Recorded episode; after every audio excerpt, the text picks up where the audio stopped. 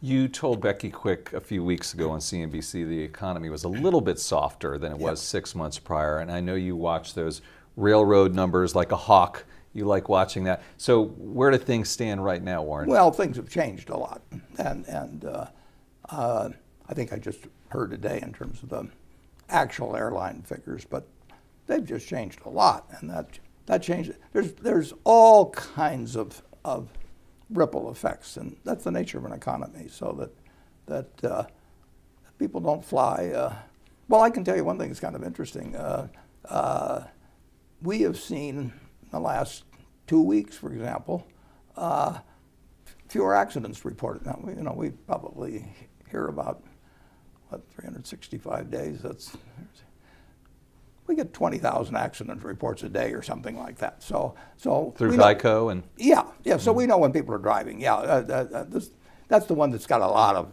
reporting being done. So, then, and uh, for the last ten days, people just haven't been driving as much, uh, and it's noticeable. That uh, now you have to make that weather adjusted and all kinds of other things, but people have changed their behavior. And of course, the airlines. uh, I think today they announced that they're running about 25% down. And Gary Keller, Gary Gary Kelly, was on uh, on CNBC, and he he said it was kind of perfectly normal up to about the last week of February, and then it's just like somebody blew a whistle. And and that's what we I've seen sort of evidence that that same sort of uh, sort of awakening or whatever it may be of the public. Uh, they, they changed their behavior substantially at that point.